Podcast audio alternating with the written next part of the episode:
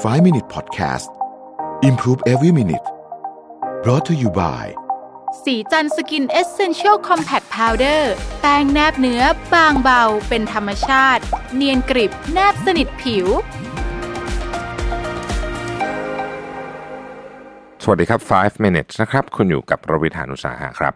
ผมเชื่อว่าหลายคนคงเคยได้ยินเรื่องทฤษฎีความทรงจำวันที่ 11 กันยาใช่ไหมครับ วันที่มีการก่อวินาศกรรมนะครับ 11 กันยายน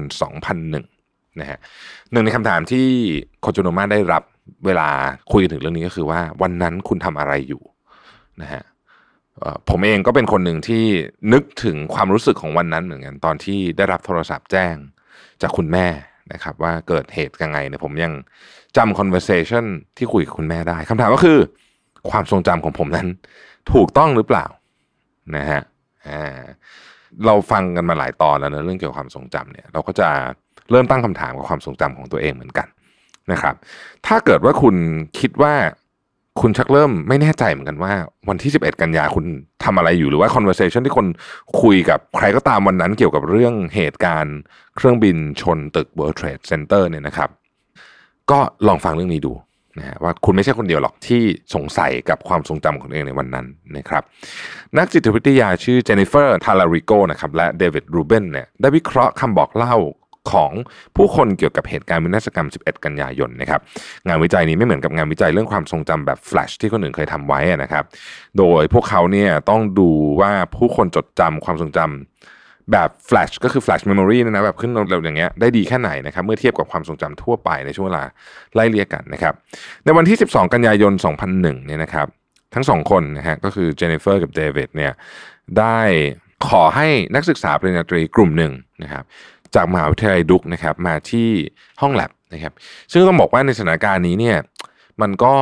เป็นเรื่องที่ค่อนข้างออกนอกกรอบเหมือนกันนะต้องใช้คำนี้นะครับ เพราะว่า 12 กันยาก็คือ 1 วันหลังจากที่เกิดเหตุการณ์นะฮะก็ขอให้นักศึกษาปริญญาตรีกลุ่มหนึ่งมานะฮะที่แลบนะครับแล้วก็ตอบแบบสอบถามอย่างละเอียดเลยนะครับ เกี่ยวกับตอนที่พวกเขารู้ข่าวเหตุการณ์นี้เป็นครั้งแรกนะครับ นอกจากนี้พวกเขาทั้งสองเนี่ยนะครับยังให้นักศึกษากลุ่มนั้นนะครับ นึกถึงความทรงจำอะไรก็ได้ สักอย่างที่เกิดขึ้นไม่กี่วัน ก่อนเกิดเหตุวินาศกรรมนะครับ จากนั้นให้เขียนเล่าเหตุการณ์ทั้งสองอย่างอีกครั้งใน1 6 แล้วก็ 32 สัปดาห์ถัดมานะครับ ผลปรากฏว่ายิ่งเวลาผ่านไปนานเท่าไหร่นะฮะความทรงจำทั้งสองอย่างเลยคือเรื่องเกี่ยวกับเหตุการณ์ในวันที่ 11 กันยาแล้วก็เหตุการณ์ก่อนหน้านั้นไม่กี่วันเนี่ยนะครับความทรงจำทั้งสองอย่างเนี่ยเริ่มเปลี่ยนแปลงไปจากเดิมมากขึ้นเท่านั้นนะครับยิ่งการทดสอบครั้งหลังๆเนี้ยทิ้งช่วงห่างจากการทดสอบครั้งแรกสุดมากเท่าไหร่เนี่ยความทรงจำก็ยิ่งแตกต่างจากเดิม และมีรายละเอียดที่ผิดเพี้ยนมากขึ้นไปด้วยนะครับ ผู้ทำการทดลองทั้งสองคนเนี่ยก็ได้ทำการทดลอง อีกอย่างหนึ่งนะครับนั่นก็คือพวกเขาขอให้นักศึกษาประเมินว่ามั่นใจในความถูกต้องของความทรงจำของตัวเองแค่ไหน ถ้าเป็นความทรงจำทั่วไปเนี่ยพวกเขาจะประเมินความถูกต้องได้ค่อนข้างตรงนะครับนั่นหมายความว่าถ้าความทรงจำเริ่มเรือนลาง พวกเขาก็จะรู้สึกมั่นใจน้อยลงนะฮะดังนั้นความเชื่อผิดๆเกี่ยวกับความทรงจำไม่ได้เกิดขึ้นกับความทรงจำทั่วไปพูดง่ายก็คือเรารู้เมื่อเวลาผ่านไปความทรงจำเกี่ยวกับเรื่องทั่ว ๆ ไปอาทิวันนั้นเรากินข้าวกับอะไร ความทรงจำประเภทนี้เนี่ยนะครับ สมมติถามว่าวันพุธเมื่อหนึ่งเดือนที่แล้วคุณกินข้าวกับอะไรเนี่ยความทรงจำประเภททั่วๆไปแบบนี้เนี่ยพอมันผ่านเวลาไปนานๆมาถามเราอีกสามเดือนมาถามเราอีกหกเดือนเนี่ยความมั่นใจเราจะน้อยลงไปเรื่อยๆนะครับคนกลุ่มนี้และพวกเราเองเนี่ยนะครับ ก็รู้ว่าพวกเขาเนี่ยและพวกเราเองก็จะหลงลืมรายละเอียดต่างๆ ปลีกย่อยเกี่ยวกับเหตุการณ์ วันนั้นเราอาจจะเจอคนรู้จัก เราอาจจะจำไม่ได้แล้วเมื่อผ่านไปหกเดือนว่า วันนั้นวันพุธที่หนึ่งของเดือนนะฮะ เราไปกินข้าวที่ร้านแล้วเจอคนจักนะฮะผ่านไปหกเดือนจำไม่ได้ละนะครับ เมื่อพวกเราไม่สามารถนึกรายละเอียดได้ดีเท่าที่ควรความมั่นใจในความทรงจำก็จะลดลงด้วยทว่าความทรงจำแบบแฟลชหรือความทรงจำในกรณีที่เกิดขึ้นกับเหตุการณ์ 11 กันยายนเนี่ยมีแบบแผนที่แตกต่างกันโดยสิ้นเชิงนะครับ ผู้เข้าร่วมการทดลองยังคงมั่นใจสุดๆ ว่าความทรงจำตัวเองนั้นถูกต้องดีแล้ว แม้ว่ามันจะมีความถูกต้องน้อยลง ไม่แตกต่างอะไรจากความทรงจำทั่วไปก็ตาม ความเชื่อผิดๆเกี่ยวกับความทรงจำก็คือ การที่เราไม่ตระหนักว่าความทรงจำไม่ได้ถูกต้องเหมือนที่เราคิด ความเชื่อผิดๆแบบนี้มีอิทธิพลต่อความทรงจำแบบแฟลชมากที่สุดนะครับความทรงจำแบบแฟลชหรือความทรงจำที่เกิดขึ้นกับเหตุการณ์ที่มี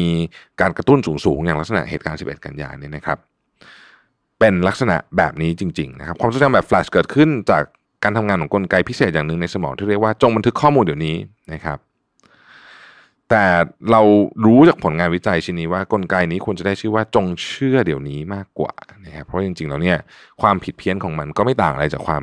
ทรงจำแบบทั่ว ๆ ไปนะครับ ผมก็เลยต้องกลับมาตั้งคำถามกับตัวเองว่า เอ๊ะ สรุปวันนั้นเนี่ย